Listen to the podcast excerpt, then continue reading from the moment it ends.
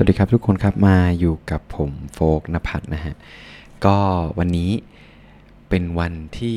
ดีๆ มากเลยนะฮะ ก็คือว่าตอนนี้เนี่ยทางพอดแคสต์พอดแคสต์นี้ครับ ผมได้เปลี่ยนชื่อแล้วก็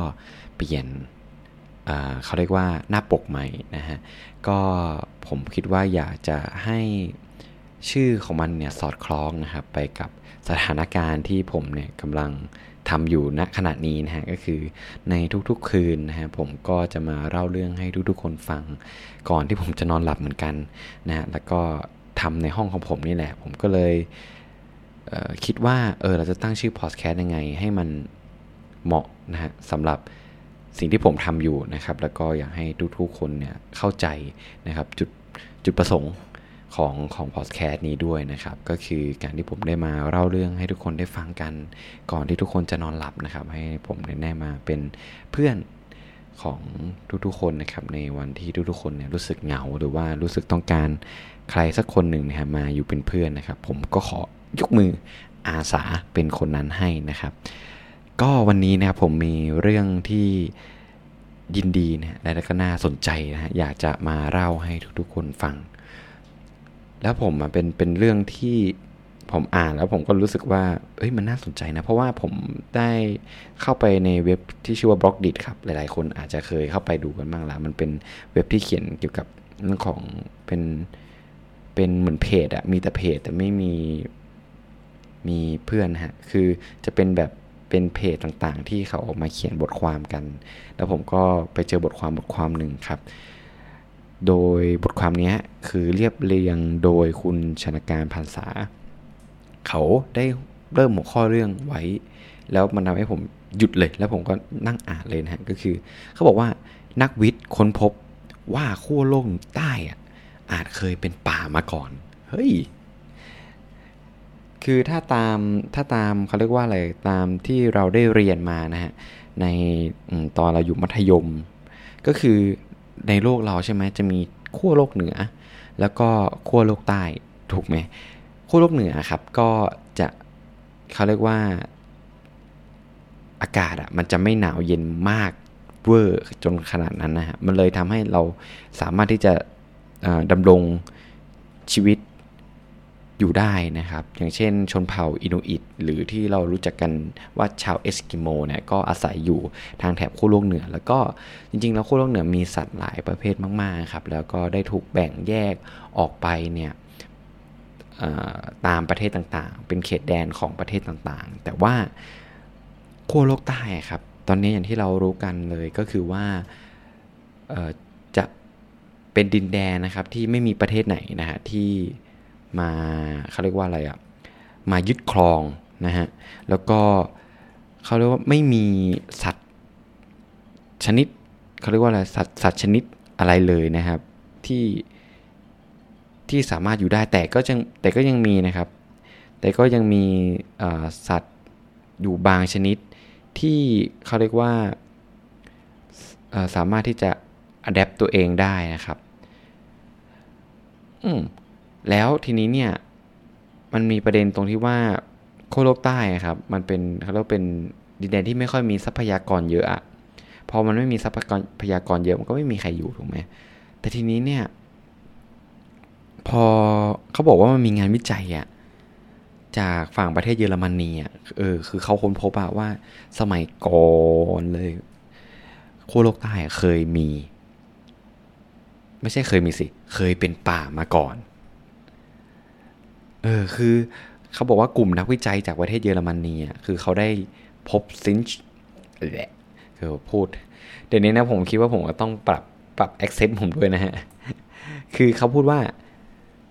เขาได้ค้นพบชิ้นส่วนที่คล้ายดินนะจากยุคครีเทเซียส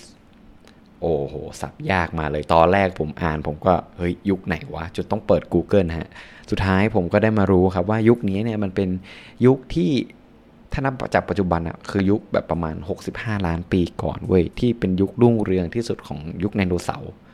ในขณะนั้นอะเอางี้ง่ายๆนะฮะคือเขาบอกว่ามันมีชิ้นส่วนอะที่มีขนาดยาวกว่า 30 เมตรอะถูกขุดขึ้นจากใต้พื้นทะเลในทวีปแอนตาร์กติกาก็คือโคโลกใต้นั่นแหละ แล้วมันมีชิ้นส่วนอะหลักฐานชีววิทยามากมาย คือเขาบอกว่ามันมีทั้งฟอสซิลของพืชดึกดำบรร เขาบอกว่าแล้วก็รวมทั้งหลักฐานทางเคมีที่ที่มันเคยเป็นเคยแสดงให้เห็นว่าบริเวณนั้นนะเคยมีพืชขึ้นอยู่โอ้คือตอนนี้อย่างที่เรารู้กันว่ามันแบบมันเย็นมากๆอะเออแล้วมันจะมีป่าได้ยังไงวะแล้วเขาก็พูดอย่างนี้ฮะคือนักวิทยาศาสตร์อะคือเขาสันนิษฐานว่าพืชส่วนใหญ่ที่เขาเจอมันเป็นพืชตระกูลเฟิร์นเว้ยแล้วก็ตัวอย่างที่พบเนี่ยมันไม่มีร่องรอยของเกลือเลย นั่นแสดงว่าบริเวณพื้นป่า ที่ที่ที่เคยอยู่ที่คู่โลกเหนือเนี่ย มีแหล่งน้ำจืดอยู่ โดยที่ไม่มีมีแต่น้ำทะเลในปัจจุบันอะคือผมต้องบอกก่อนนะครับ ในยุคที่เขาเขาสันนิษฐานเนี่ยมันเป็นยุคก่อนที่ไดโนเสาร์จะสูญพันธุ์แล้วอาจจะเป็นแบบยุคที่ก่อนอุงกาบาตตกเข้ามาตกตกมายังโลกหรือ หรือภูเขาไฟระเบิดอย่างเงี้ยครับ อืมแล้วเขาก็พูดว่า จริง ๆ แล้วว่าการที่เขาค้นพบพืชต่างๆ มันทำให้เราอะทำให้เขาสามารถสันนิษฐานลักษณะของโลกในสมัยก่อนได้หลาย ๆ อย่างเลย อันนี้แล้วเขาก็เกินว่า ในบริเวณขั้วโลกใต้ในตอนนี้ครับ คือเป็นจุดที่หนาวเย็นที่สุดในโลก เพราะว่าเขามันมีอุณหภูมิต่ำสุดถึงลบ 89.6 องศา แล้วก็มีน้ำแข็งคิดเป็น 90%ของน้ำแข็งโลก คือแค่เนี้ยคือลบ89.6อะขนาดเราอะประมาณ25องศาแล้วก็จะเริ่มหนาวแล้วใช่ไหมโหแต่ลบ89นี่คือแบบสุดยอดอะคืออยู่แทบไม่ได้แล้วเขาพูดว่า แล้วมันทำให้เราได้เห็นว่าในลักษณะแบบเนี้ยมันต่างจากจากโลกปัจจุบันมากๆเลยนะที่เคยเป็นป่ามาก่อน แต่ผมคิดว่าอะไรกันมันก็เกิดขึ้นได้นะหมายถึงว่าสมมติถ้าอุงกบาตชนโลกใช่ไหมผมว่าทุก ๆ อย่างมันก็ เหมือนโลกมันก็เขาก็ต้องฟื้นฟูตัวเองแล้วมันก็ต้องอัดแอปทรัพยากรต่างๆ ของโลกให้มันสามารถที่จะดำเนินไปได้อะมันจะมีอะไรที่มันทำให้ให้มันเกิดเหตุการณ์อย่างนั้นนะอืม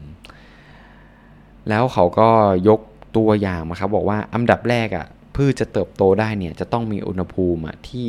อบอุ่นเพียงพอ คือนักวิจัยของของของเยอรมันนะคือเขาคาดว่า อุณหภูมิเฉลี่ยในในยุคนั้นนะในยุคครีเทเซียสเนี่ยมันจะมีอยู่อายุเออุณหภูมิอะอยู่ประมาณ 13 องศาเซลเซียส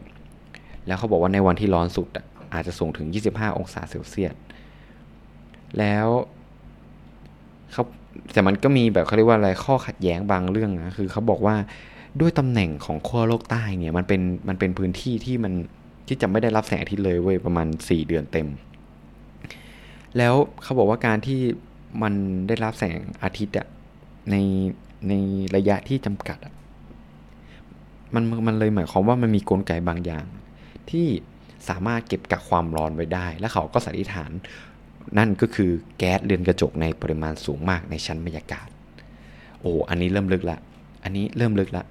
เขาบอกว่านักวิจัยคาดว่าปริมาณคาร์บอนไดออกไซด์ในบรรยากาศโลกอะตอนนั้นอะมีค่าสูงถึง 1,000 ppm สูงมากเมื่อเทียบกับปัจจุบันที่มี 407 ppm อืม แต่ผมแต่ผมก็ไม่ทราบนะครับว่า เอ้ย ถ้ามันมีแก๊สคาร์บอนไดออกไซด์สูง มันจะเป็นประมาณไหน แต่เขาพูดว่า เขาบอกว่าสมัยนั้นอะถ้ามีคาร์ถ้ามีแก๊สคาร์บอนไดออกไซด์สูงถึง 1,000 ppm เขาหมายถึงว่าอุณหภูมิเฉลี่ยของโลกในยุคนั้นน่ะ จะต้องสูงกว่าปัจจุบันแน่นอน โดยเฉพาะบริเวณขั้วโลกใต้แต่เขาก็มีข้อเสริมครับเขาบอกว่าแก๊สเรือนกระจกอย่างเดียว มันก็ไม่สามารถเพียงพอที่จะทำให้ขั้วโลกใต้อบอุ่นได้ขนาดนั้น แล้วเขาก็สันนิษฐานอีกนะฮะว่าขั้วโลกใต้เนี่ยในเวลานั้นอะอาจจะไม่มีน้ำแข็งอยู่ เพราะเพราะไอแผ่นดินน้ำแข็งอะมันมีคุณสมบัติที่มันสะท้อนแสงอาทิตย์อะได้ดีทำให้บริเวณนั้นอะสามารถสูญเสียความร้อนได้ก็คือมันไม่ดูดความร้อนนั่นเอง แต่ในทางกลับกันอะสมมติถ้ามันพื้นที่นั้นอะมันเป็นดิน มันสามารถที่จะกักเก็บความร้อนไว้ได้ แล้วมันจะทำให้อุณหภูมิ โดยรวมของขั้วโลกใต้อะฮะเออสามารถอุ่นขึ้นได้ คือจริง ๆ แล้วจากการที่เขาค้นพบสิ้นส่วนบางอย่างในจากยุคครีเทเซียสของในโคโลกใต้เนี่ยมันทำให้เขาเนี่ยสามารถที่จะอธิบายลักษณะของโคโลกใต้ในอดีตเนี่ยได้มากมายเลยทีเดียว อืมเลยจึงเกิด เขาเรียกว่าสมมุติฐานนี้ขึ้นมานะฮะแต่เอาจริง ๆ แล้วว่าผมก็รู้สึกว่ามนุษย์เราอะเรายังรู้เรื่องของโลกอะได้ได้ยังไม่เยอะเลยอะได้น้อยมากอะคือตอนเด็กๆแล้วก็รู้สึกนะว่าเฮ้ยทำไมเรามนุษย์เราเก่งจังเลยเราถึงรู้เรื่องเยอะขนาดนั้น แต่พอเวลาผ่านไปอะเราเริ่มค้นพบสิ่งต่างๆ มากมายที่ที่เราไม่เคยคิดว่ามันจะมีมาก่อนอะอย่างเช่นเรื่องเนี้ย เป็นต้นนะฮะ แล้วผมก็คิดว่ามันยังมีอีกหลายเรื่องหลายหลายอย่างที่เรายังไม่รู้อีกเยอะ อืมจริง ๆ แล้วผมคิดว่าอย่างโลกใต้น้ำอะเห็นเขาบอกนะว่า เอ้ย เราจะไปแบบไปอวกาศนู่นนี่นั่น แต่จริงๆเออโลกใต้น้ำของเรามันยังแบบมีอะไรที่มันน่าจะพิสูจน์ได้อีกเยอะมาก ๆเลยนะครับ แต่ต้องบอกก่อนว่าเรื่องนี้มันก็ไม่ใช่แอร์แอเรียที่ผมเชี่ยวชาญนะครับ แต่ผมเห็นว่าเออเนื้อเรื่องอะแล้วก็หัวข้อเรื่องมันน่าสนใจที่อยากจะเอามาแชร์ให้กับทุกๆคนฟังนะครับ ก็คืนนี้ผมก็เขาเรียกว่าอะไรมาเล่าเรื่องแปลกใหม่แล้วกันมาแนววิทยาศาสตร์นะฮะก่อนที่ทุกคนจะนอนหลับ ก็เผื่อว่าทุกคนจะได้ไอเดียอะไรบางอย่างกลับไปนะฮะแล้วก็เผื่อได้นอนฝันถึงโคโลกใต้กัน โอเคสำหรับวันนี้นะครับ ผมโฟกนภัทรเนี่ยต้องขอ